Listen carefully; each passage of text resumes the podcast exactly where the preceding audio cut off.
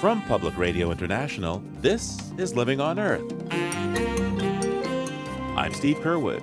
The White House may oppose effective climate action, but when global warming aggravates triple hurricane disasters in America, the military must take action. The Department of Defense is very effective at being some of the first people on scene. This is a team sport. This is interagency. It's not just the military. But what the military can certainly provide is communications, logistics, helicopters. Also, as diplomats gather at the UN in New York, state, city, and business leaders pledge stronger measures against climate disruption. People are committed. They don't seem to be letting the actions of President Trump and his administration dampen their activism, their level of ambition. If anything, I think it's spurring them on to do even more and more quickly. That and more this week on Living on Earth. Stick around. From PRI and the Jennifer and Ted Stanley studios at the University of Massachusetts Boston, this is Living on Earth. I'm Steve Curwood.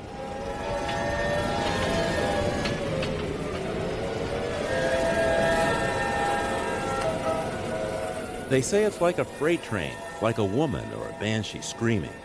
And this summer, hurricanes Harvey, Irma, Jose, and Maria howled through trees, houses, schools, and businesses, cascading water as they trashed Texas, Florida, Puerto Rico, and other Caribbean islands. Even as Commander in Chief Trump walks back U.S. climate leadership, his top military commanders are planning for climate related threats and manning the front lines when they do happen. Retired Rear Admiral David Titley led the U.S. Navy's task force on climate change and is now a professor of meteorology at Pennsylvania State University. David, welcome back to Living on Earth. Thank you so much, Steve. Great to be back. Admiral, faced with the devastation in Puerto Rico, what kind of assistance might the U.S. military be likely to give? The U.S. military will certainly be involved in the disaster relief, along with a lot of other federal agencies. But just as an example, this morning, the Kentucky National Guard is, or part of it, is on their way to Puerto Rico. And these are very specialized airmen uh, who can get the airfields opening up again. Uh, because as you can imagine, when you have this massive storm comes across, you need to get help there. But the airfields themselves can be compromised, the runways can be messed up, you don't have the air traffic control stuff anymore. So the Air Force has specialists who can rapidly get an airfield back together. Similarly, the Navy has uh, people in naval oceanography, we call them a fleet survey team, that when we look at, let's say, the port of San Juan, that's going to need to be opened up so we can get a lot of stuff in there by ship. But my guess is the aids to navigation may be messed up. There might be silting. There might be obstructions in the channel. So all of that stuff has to get picked up rapidly. These are the kinds of capabilities that the Department of Defense will very likely be providing. And as we saw in the aftermath of Katrina, the military can be essential for helping to keep order uh, when the civilian authorities are overwhelmed or, frankly, out of commission because of the disaster. Yeah, there's, I mean, the, the Department of Defense in these kind of humanitarian assistance and disaster relief operations is really very effective at being some of the first people on scene although I've, i believe FEMA was stationed in places like Guantanamo Bay in Cuba, so they can get there very quickly. So this is a team sport. This is interagency. It's not just the military. But what the military can certainly provide is communications, logistics, helicopters. Helicopters are worth their weight in gold in the first few days here because it's just so hard to get around a place. Intelligence, you know, all those drones that we hear about and see about in the news, uh, they can be used to really map out where are people, where do people need help how to get water in. Uh, and again, helicopters can be very, very useful for that. Uh, security, as you mentioned, uh, there's probably tenuous security right now. I haven't seen the reports, but after a major disaster, security is certainly an issue. And it's one of the things that the National Guard and the military, working with the local authorities, whatever local authorities are left, and hopefully there are, can help to quickly reestablish order and that allows really everything else then to all the help and all the aid to follow through. What we're seeing in Puerto Rico, around uh, Houston, what happened in the Keys, you know, this is in America, where thank heavens we have a fairly stable government system. But when it hits other places that aren't so stable, it can really create uh, regional, even international security situations. How important is it for the uh, American military to pay attention to climate change as a security threat from abroad as well as at home? One of the components of climate change that makes it a threat or a risk, if you will, to national security is climate change can make already tenuous or frankly bad places much worse, and occasionally catastrophically so. But so much depends on the local governance, on the inherent strength or resilience of the communities affected, this is why you see people like Secretary Mattis talk so strongly about the need for not only the military to be funded, but for adequate funding for U.S. Agency for International Development or USAID, for our State Department to be adequately funded, adequately manned, because really the military can come in initially and try to help stabilize the situation, but the military, the U.S. military, is not going to be the one that rebuilds these societies. The military tends to turn these over either to places like the Red Cross, like, you know, large sustained relief efforts. But really, for the stability, we want our federal partners, really led by the Department of State, but with expertise from many other components of the federal government, to play that role to help stabilize that government, because that's really a great way to buy down, if you will, the risk of climate change is to have governments who care about their people, who take care of their people, and have the tools and means to do so. Now, under the Trump administration, which has downplayed the risks of climate change, to what extent is the Pentagon uh, factoring in climate change, climate disruption as a security threat that requires planning? Well, I, I, think Secretary Mattis was pretty clear on this uh, early on in his tenure as Secretary of Defense. During his confirmation hearing, he was asked some written questions by congressional leaders as to how the secretary would see climate as a as a security risk or a security threat. And Secretary Mattis's response was he does understand and does see that the climate is changing and that those changes if unmanaged, can pose a risk to U.S. security operations and U.S. Department of Defense. And he said, hey, this is my job. It's my job to manage risks of all kinds, one of which, one of the many of which, is climate change. So I thought the Secretary gave a very practical and pragmatic response. He's not going to put climate risk and climate change up on a pedestal and make it the one and only thing we worry about. But he's also not saying, hey, this doesn't exist or it's a hoax or, you know, all of the other things that we've heard from other parts of this administration. In the Department of Defense, I kind of have a saying that says, if the boss is interested, everybody else is fascinated. and what that means is since you have the Secretary of Defense talking about climate and climate change in that way, it then becomes much easier for his service secretaries, for his assistant secretaries, for the members of the Joint Chiefs of Staff to say, hey, look, we have these changes and really, for a lot of the readiness of the Department of Defense, it doesn't even really matter why it's changing, but we know it's changing. We know it's changing pretty quickly, and we better be ready for that because if we just plan for the past, we're going to be surprised, and that's not where the Department of Defense wants to be. Now, how is the Congress responding to the Defense Department's interest in studying uh, climate change as a security threat?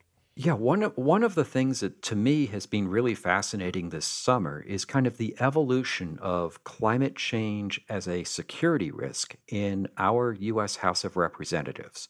So, of course, we had the election in November. So, yes, it's a, a new House from where we were a year ago. But one year ago, the House, with basically the same political makeup, passed an amendment to the National Defense Authorization Act, the main defense bill, that basically said, hey, the Department of Defense really should not be worrying about or thinking about climate as a as a risk. We don't want you to do this. Now that did not survive through all the final negotiations and it was not signed into law, but that was where the House was. Fast forward 12 months, you had Jim uh, Langevin, Democrat from Rhode Island, put an amendment into the Defense Act that basically said, hey, climate change is kind of a big deal, especially along the coasts, and the Department of Defense should take this seriously and, and come back and tell the Congress exactly how you're managing that risk. It went to the floor of the House, and 46 Republicans basically voted to keep that language in the authorization bill. Another eight Republicans abstained. Maybe they realized they needed to freshen up their coffee at Starbucks. I'm not sure. but that's over 50 Republicans who pardoned the double negative but did not vote against climate as a security risk. That's pretty significant, I think. Uh, Senator McCain just this weekend talked about climate as a security issue. So we're seeing this evolution in the Congress, maybe despite all expectations given where the administration is. And I'm actually heartened by this. If you look at this administration, I'm not sure they have an ideology on climate or climate change. But what that means is perhaps if the president sees a deal that he thinks is good or he likes it, there might be an opportunity here for, you know, almost a Nixon to China moment. Are the odds in favor? Maybe not. But the fact that we see the Congress moving and the Republicans in Congress moving on this issue, I think is a very encouraging sign. David, you actually lost a home down on the Mississippi coast to Katrina's massive storm surge back in 2005. What was it like to go through that experience? Well, I guess the technical term is it sucks. Uh, I have to say that my wife and I were probably some of the luckiest people on the Mississippi coast. Uh, we had almost none of our personal possessions in that house when the hurricane came. And we did have flood insurance. So financially, I was covered. We were very lucky compared to so many others down there. But I can tell you, losing your home in a span of a few hours is a pretty traumatic experience. When we got back down there, it turned out that all we had is, you know, we were elevated to the FEMA flood standard, not that it did any good. So we had about half a dozen green posts sticking out of the concrete slab, and there was really nothing else on our lot. So I tell people to this day when we lost our house, we really literally lost our house. We have no idea where it went. It either got sucked back out into the ocean or maybe put up into the railway embankment along with pretty much everybody else's house. But the good news is is I didn't have to clean up much on our on our lot because there really was nothing. But then you're in the same position that everybody else is. You're trying to figure out just very basics like where do you live? Are you going to stay? Are you going to go? Are you going to rebuild? If you're going to rebuild, are you going to rebuild the same way that you had it before? Are you going to go up in elevation? Are you going to go inland? How are you going to get the services? Because it's not only you, it's now, you know, a hundred thousand of your closest friends and neighbors want those exact same services at that exact same time. How do you know if you find a contractor that that contractor is a good person, that you're not going to get ripped off? It's not somebody who's kind of come in to take advantage of these situations all of these things everybody is dealing with. And I'll guarantee you the people in, in Texas are dealing with this, many people in Florida, and tragically, many people in the U.S. Virgin Islands, as well as the other Caribbean nations and Puerto Rico, are going to go through this. And it takes a long time, it takes years. And there's just nothing fun about it. It's just hard work, a lot of uncertainty, a ton of decisions you spend a lot of time wishing that you could just have your life back like it was the day before the storm hit. It's hard. I really, really feel for the people that have been affected by these three storms. David Titley is a retired Rear Admiral and currently professor of meteorology at Pennsylvania State University. Thank you so much, Admiral, for taking the time with us today. Thank you so much, Steve. I appreciate you having me on.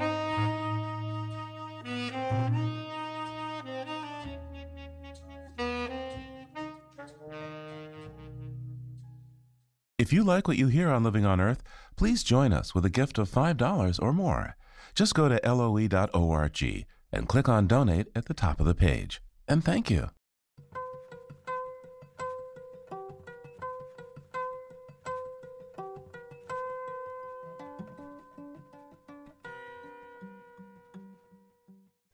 When the world's leaders gather in New York for the annual fall meeting of the UN General Assembly, there is also a series of meetings called Climate Week that allows all those government, business, and NGO leaders to discuss global climate solutions. This year, those consultations have an added urgency. Not only has President Donald Trump said he's pulling the U.S. out of the UN Paris Climate Agreement, but an unprecedented succession of huge and deadly hurricanes has also been battering the U.S. and the Caribbean. Alden Meyer, a climate diplomacy expert with the Union of Concerned Scientists, came to New York City for Climate Week and joins us now. Welcome back to Living on Earth, Alden. Good to be with you again, Steve. Tell me, what's the mood been like at Climate Week there in New York? Well, it's a, it's a strange mix. Obviously, you have event after event where cities and states and companies are making commitments to climate action. There was the launch of the EV 100 Alliance, where a coalition of global companies, including Unilever, IKEA, DHL, and others, have committed to try to replace their fleets with electric vehicles. And earlier, you had uh, Governors Cuomo, Jerry Brown of California, and Jay Inslee from Washington state announce the U.S. Climate Alliance of 14 states and, ironically, Puerto Rico committed to meeting their share of the U.S. Paris commitment despite what President Trump is doing.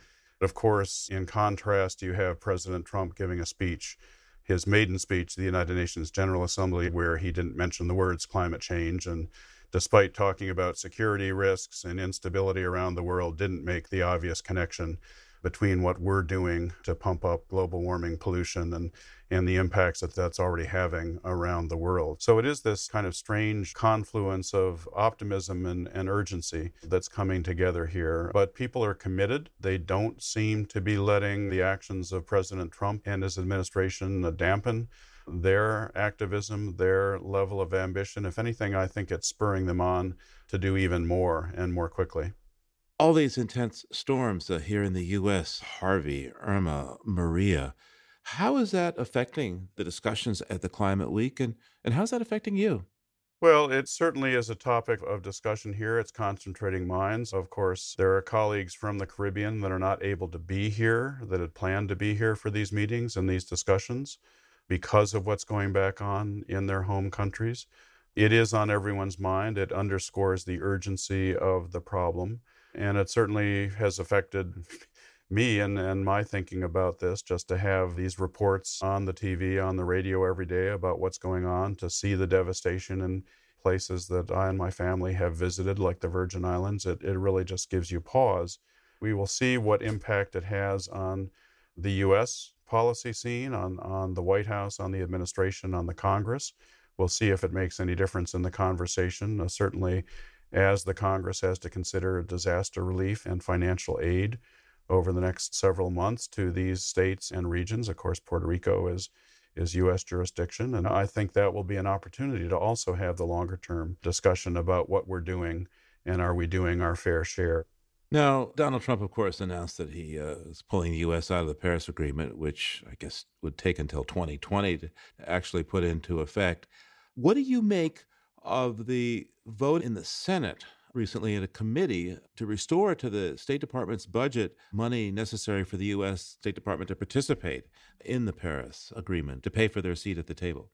Well, I think that was uh, important. It's the money for the operations of the United Nations Framework Convention Secretariat, as well as our contribution to the Intergovernmental Panel on Climate Change, is around $10 million a year. That money was zeroed out in the uh, Trump budget proposal and zeroed out in the House bills as they moved through the process. But in the Senate, you had an amendment by Senator Jeff Merkley from Oregon to restore that funding.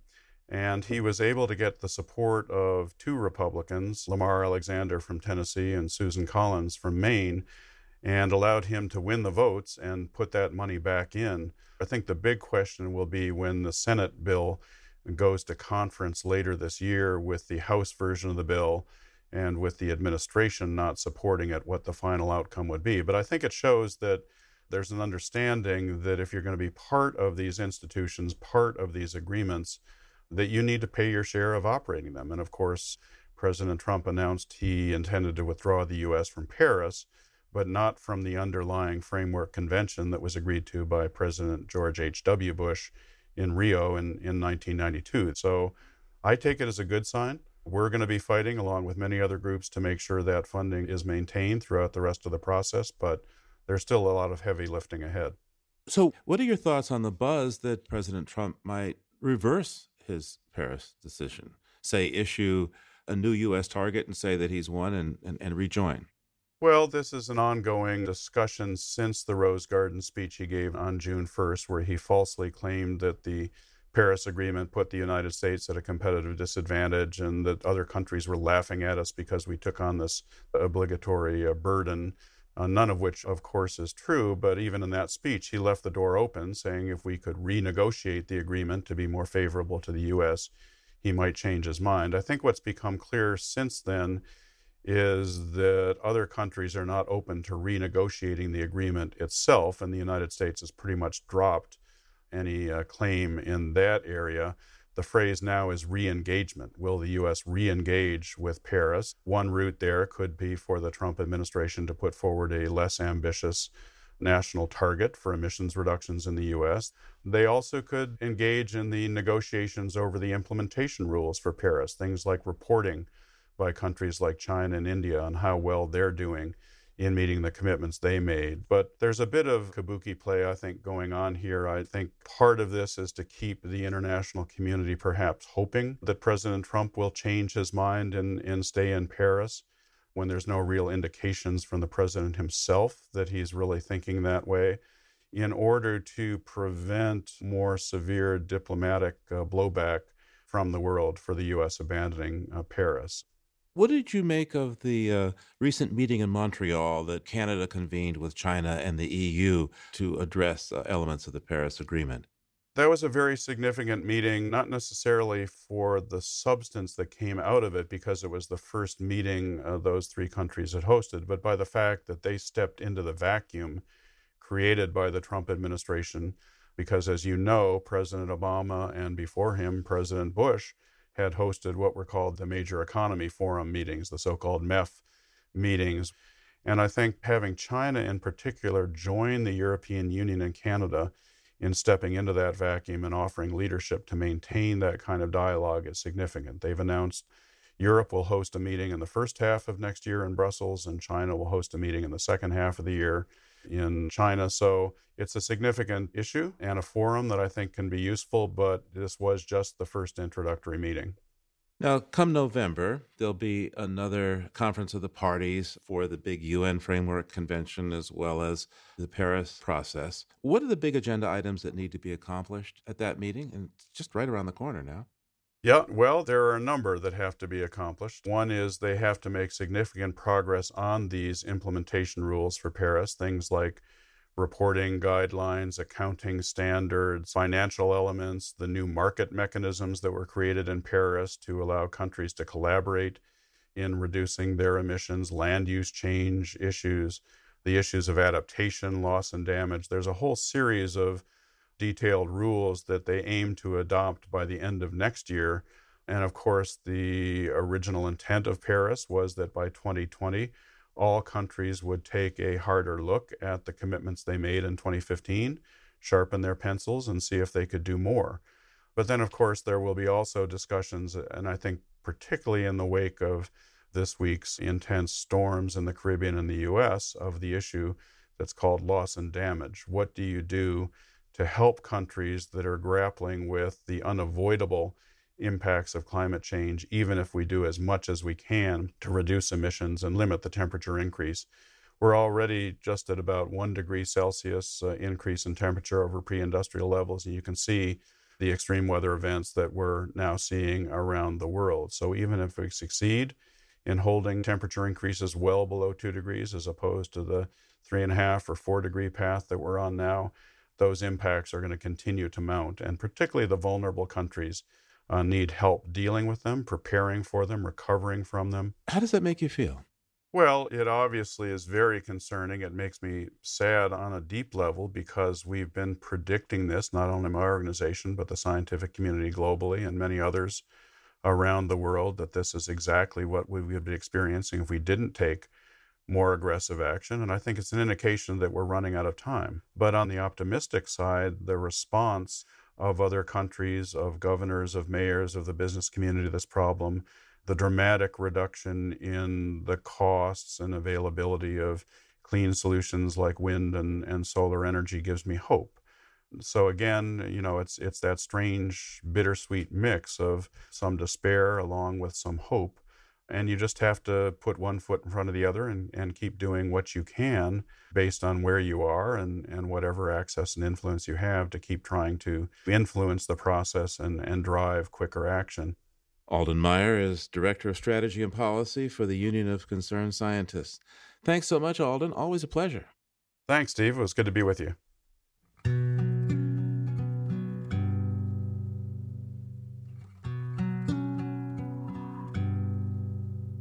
Let's take a trip to Georgia now to catch up with Peter Dykstra and what's happening beyond the headlines.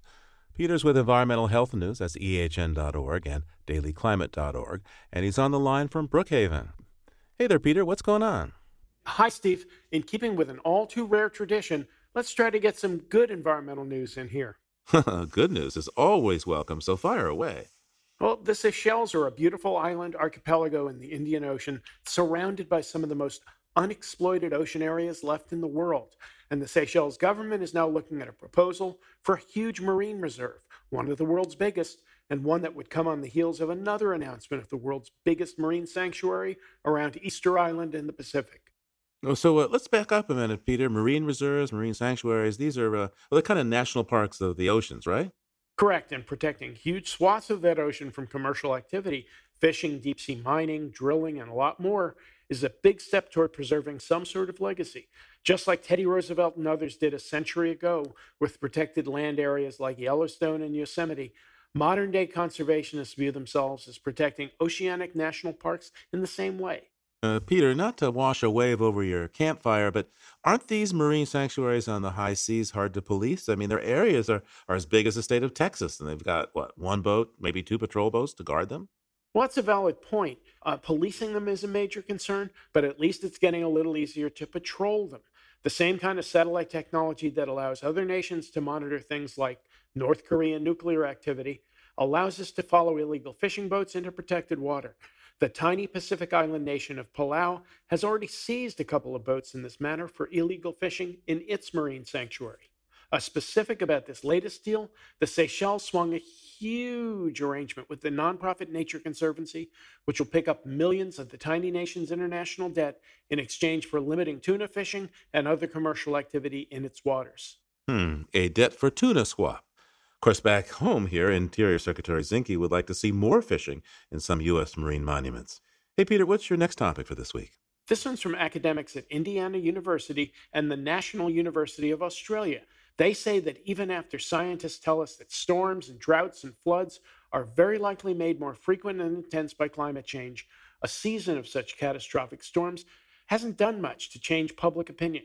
So you're telling me that uh, Harvey, Irma, uh, Maria, these killer Atlantic hurricanes, uh, won't move the needle much? Surprisingly little, and only for a short period of time, according to this research, which was published this month in the Journal of Environmental Change the huge damage that's been done in Texas and Florida and the Caribbean, climate advocates have had little success pressing their arguments that even these megastorms should move hearts and minds the way they moved coastlines.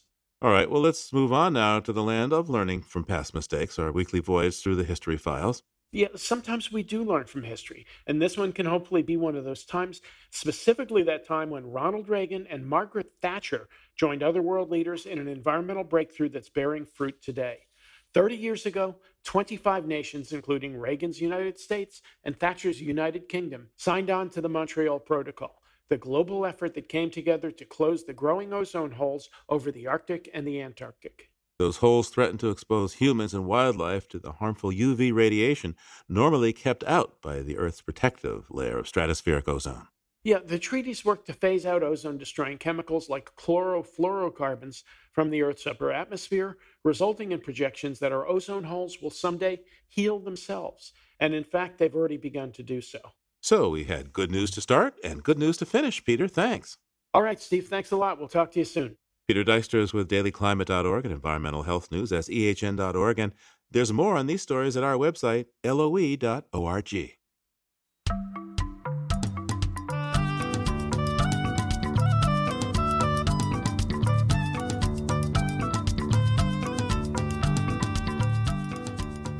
Here on the east coast of the U.S., the autumnal equinox came shortly after 4 in the afternoon on September 22nd, and the days are growing noticeably shorter. But many of the songsters of summer are still with us, and as Mary McCann points out in today's BirdNote, they continue to put on spectacular shows. As the sun sets over the Connecticut River, an astounding natural spectacle unfolds. As many as 300,000 sparkling blue swallows, tree swallows, wing their way from miles around to roost for the evening on Goose Island near Old Lyme. the birds gather on the wing in one immense, tightly choreographed flock. A swirling mass that changes shape from one second to the next, like an immense silken banner or plume of smoke racing with the wind. With dusk at hand, the aerobatic flock, now shaped like a tornado, swoops down into the island's tall reeds. It takes but 15 seconds for the 300,000 birds to vanish into the marsh, where they remain until dawn. Roger Tory Peterson, Dean of American Birdwatching, wrote of the swallows I have seen a million flamingos on the lakes of East Africa, and as many seabirds on the cliffs of the Alaska Pribilofs. But for sheer drama, the tornadoes of tree swallows eclipsed any other avian spectacle I have ever seen.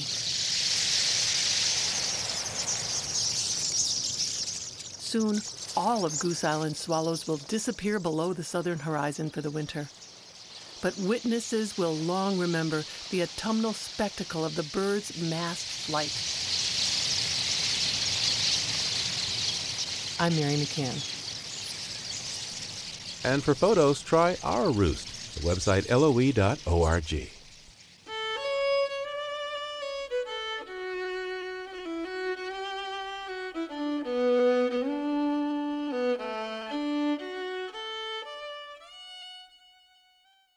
Support for Living on Earth comes from the Gordon and Betty Moore Foundation and from a friend of Sailors for the Sea, working with boaters to restore ocean health. It's Living on Earth. I'm Steve Curwood. In a moment, how the proverbial chicken in every pot became so cheap and potentially deadly. But first, this note on emerging science from Noble Ingram.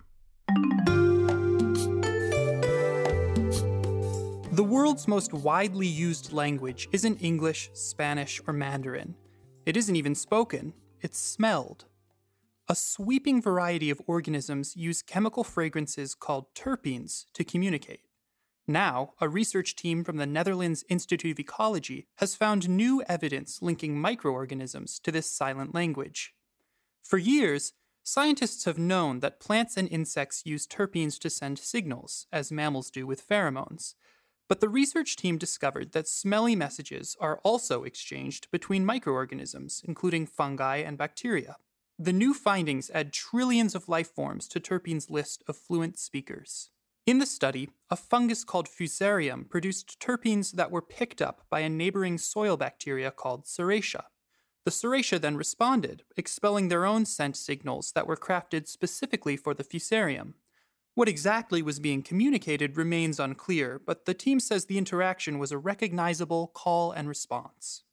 While humanity struggles to bridge language gaps within its own species, these tiny life forms have been chatting with each other across phylogenetic domains. But despite our limited linguistic abilities, we might unknowingly be joining the conversation.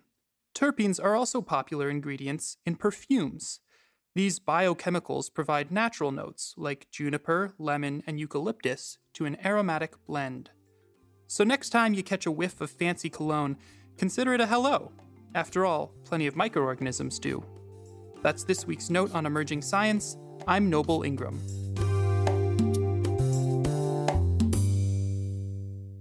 Back in 1970, the average American ate less than a pound of chicken each week. Today, it's more than twice that. And in the rush to bring all that poultry to market, some industrial scale producers relied on antibiotics to keep infections down in their massive factory farms. But as the wisdom of that has been questioned, a lot of chicken producers are scaling back on their wholesale use of antibiotics. For an update on this trend, we turn now to Maryn McKenna, who has written a new book called Big Chicken. Maryn McKenna is a journalist and author who focuses on public health and food policy, and she joins us now from Atlanta, Georgia. Welcome to Living on Earth. Thank you. Now, we've known about the risks of antibiotics in agriculture and livestock for a long time. What prompted you to begin writing this particular book? I know you've been active in this area for much of your career as well. So, the reason why I wanted to look at this was really twofold. The first was seven years ago, I wrote a book about antibiotic resistance generally. It's called Superbug, and it was my attempt to tell the story of the emergence of antibiotic resistance by sort of telling the biography of a single organism, MRSA or drug resistant staph. And I went into that project thinking that I knew what the story was that there were two epidemics of staph in hospitals and in the wider world, what's called community associated MRSA. That's the staph that affects kids in school and has ruined the careers of a lot of pro athletes. And it turned out that that was wrong. There were actually three epidemics of drug resistant staph around the world in hospitals, in the community, and also in farms.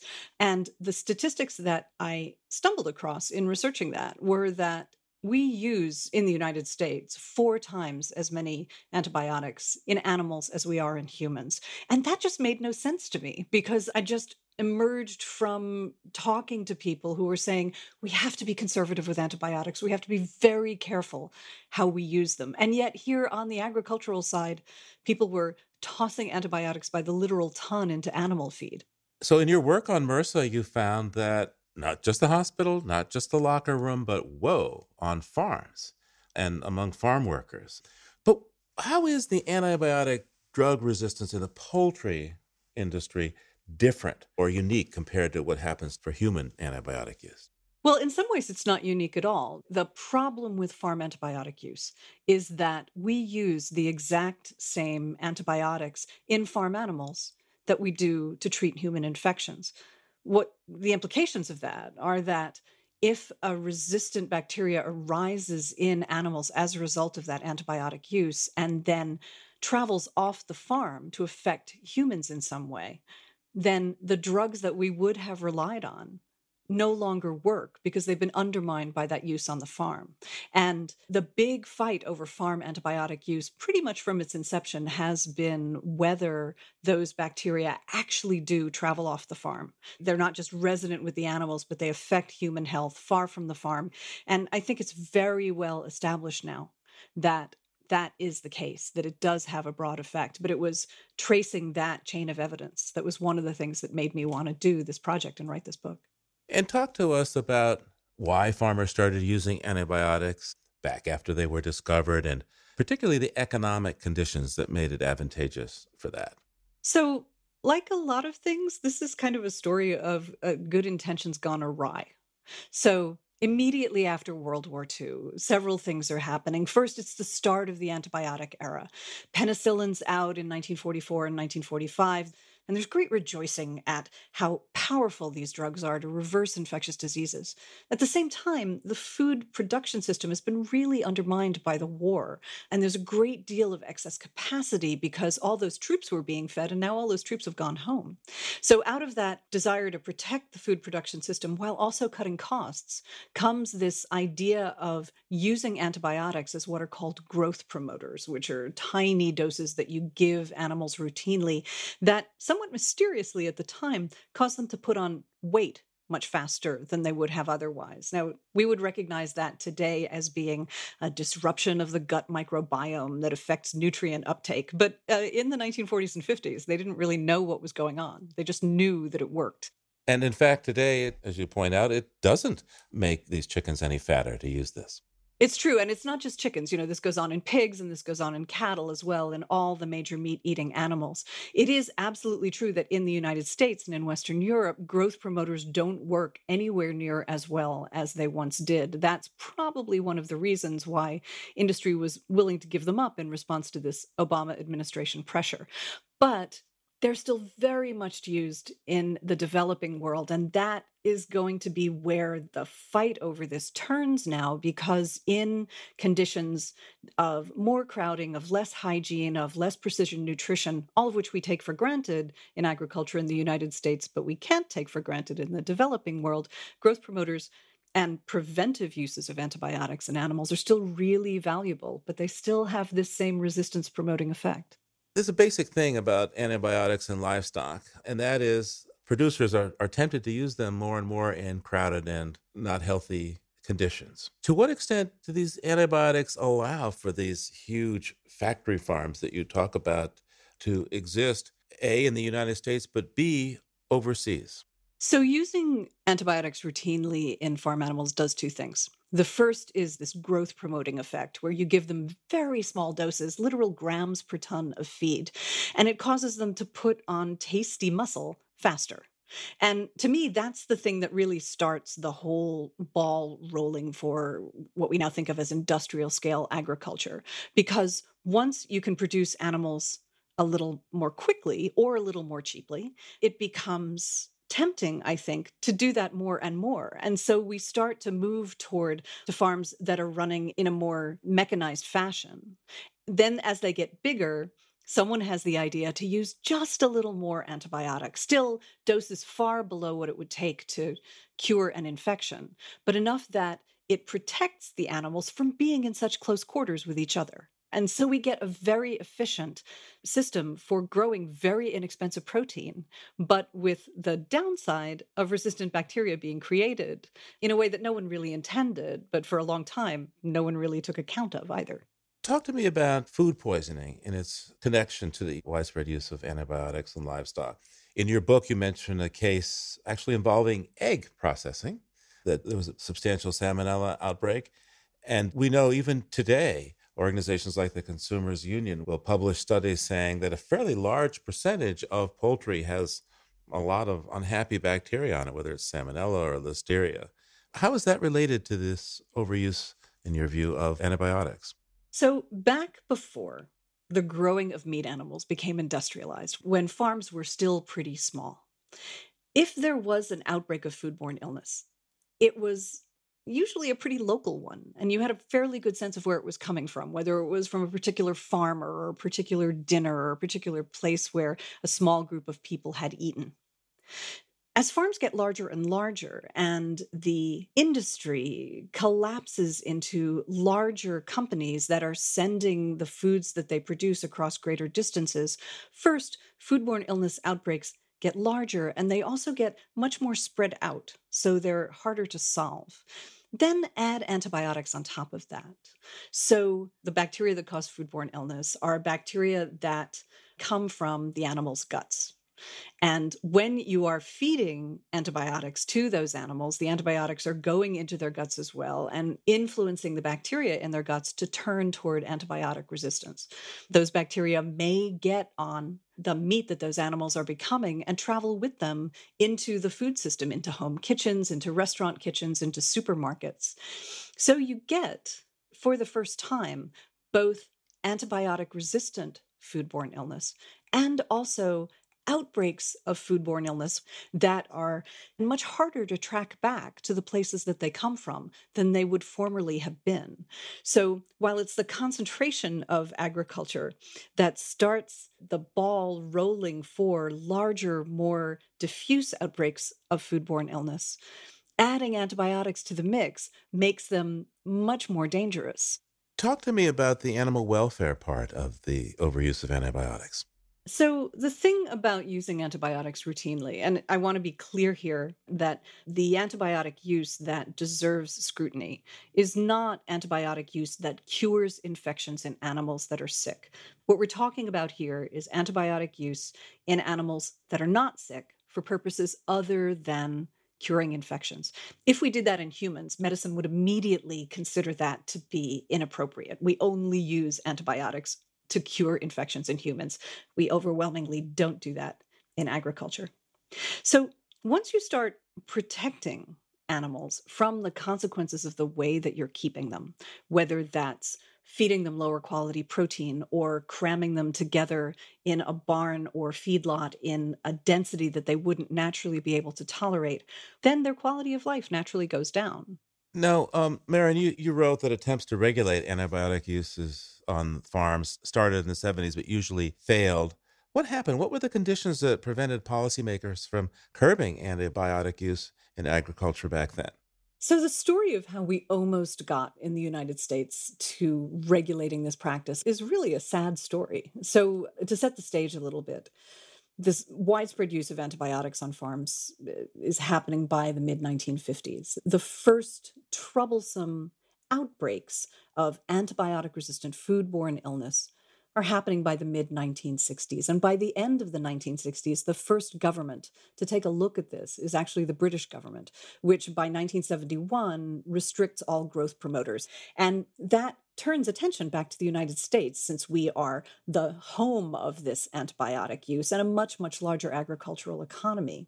So the Carter administration comes in in 1976, and they decide that one of the things that they're going to do is they're going to reverse this FDA policy, these licenses granted in the 1950s.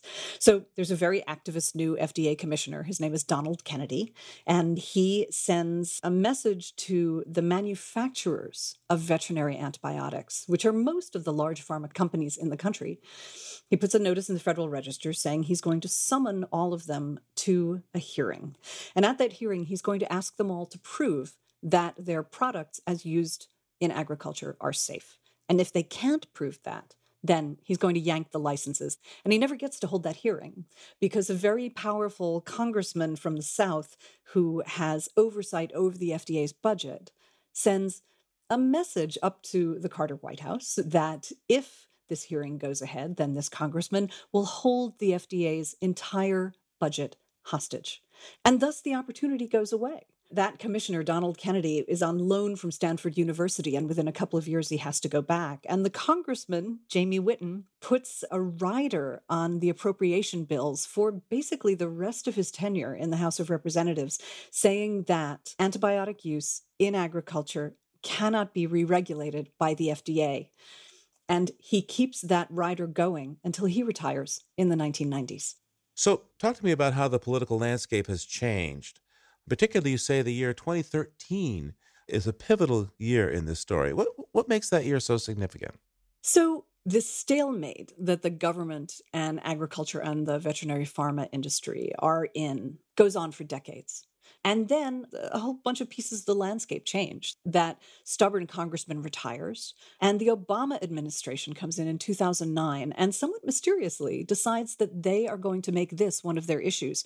And one of the things they do is they say to the FDA, let's revisit what was supposed to happen in 1977 but was prevented. So at the end of 2013, the FDA moves to do a thing that in 1977 they didn't think about. They propose not a law and not a regulation because both of those could be interfered with by Congress, but instead a semi voluntary measure that they call a guidance, which is something that the FDA can do without any of the other branches of government touching it. So they put forth a set of guidances that recommend that drug manufacturers change the labels on their drugs so they can no longer be used as growth promoters on farms. And somewhat to everyone's surprise, all of the pharma industry falls in line. The FDA gives the industry three years to try this, from the end of 2013 to the end of 2016. All of the pharma manufacturers agree. And so, as of January 1st of this year, to use antibiotics as growth promoters is effectively illegal in the United States, putting us in line with what Europe did more than 10 years ago. Maryn, um, from your perspective, what are the alternative models to raise chickens? in more environmentally and economically and sustainable ways, and some would say even more humane ways.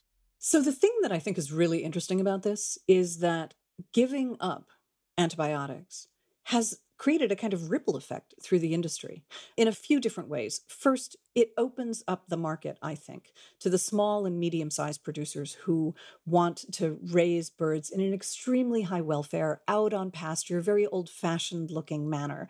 Those birds are allowed to live a lot longer. They exercise, they have what look like happy lives. They also taste different, and they are a challenge for consumers to embrace. But foregoing antibiotics has also caused the major producers to really start making other changes in their production as well. The, the, best example of this is Perdue Foods, Perdue Farms. And they have said to me, reconsidering antibiotics caused us to rethink an awful lot of other things about the way we raise our chicken. And now they're doing things like cutting windows in the walls of their barns and putting herbs and probiotics and prebiotics into their chickens' diets and allowing the chickens to exercise.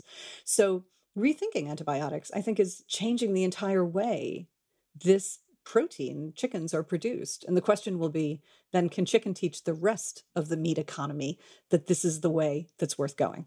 Maryn McKenna is a journalist and author. Her new book is called Big Chicken The Incredible Story of How Antibiotics Created Modern Agriculture and Changed the Way the World Eats. Thanks so much, Maryn, for taking the time. Thank you for having me.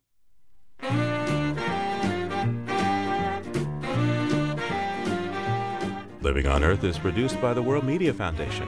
Our crew includes Naomi Arenberg, Bobby Bascomb, Savannah Christensen, Jenny Doering, Noble Ingram, Jamie Kaiser, Don Lyman, Helen Palmer, Olivia Reardon, Adelaide Chen, and Yolanda Omari. Tom Tiger engineered our show with help from Jeff Wade and Jake Rigo. Allison Lirish Dean composed our themes. You can hear us anytime at LOE.org and like us, please, on our Facebook page, PRI's Living on Earth. And we tweet from at Living on Earth. I'm Steve Curwood. Thanks for listening. Funding for Living on Earth comes from you, our listeners, and from the University of Massachusetts Boston, in association with its School for the Environment, developing the next generation of environmental leaders, and from the Grantham Foundation for the Protection of the Environment, supporting strategic communications and collaboration in solving the world's most pressing environmental problems. Support also comes from the Energy Foundation serving the public interest by helping to build a strong, clean energy economy. From Gilman Ordway and from Solar City, America's solar power provider, Solar City is dedicated to revolutionizing the way energy is delivered by giving customers a renewable alternative to fossil fuels. Information at 888 997 1703. That's 888 997 1703. PRI, Public Radio International.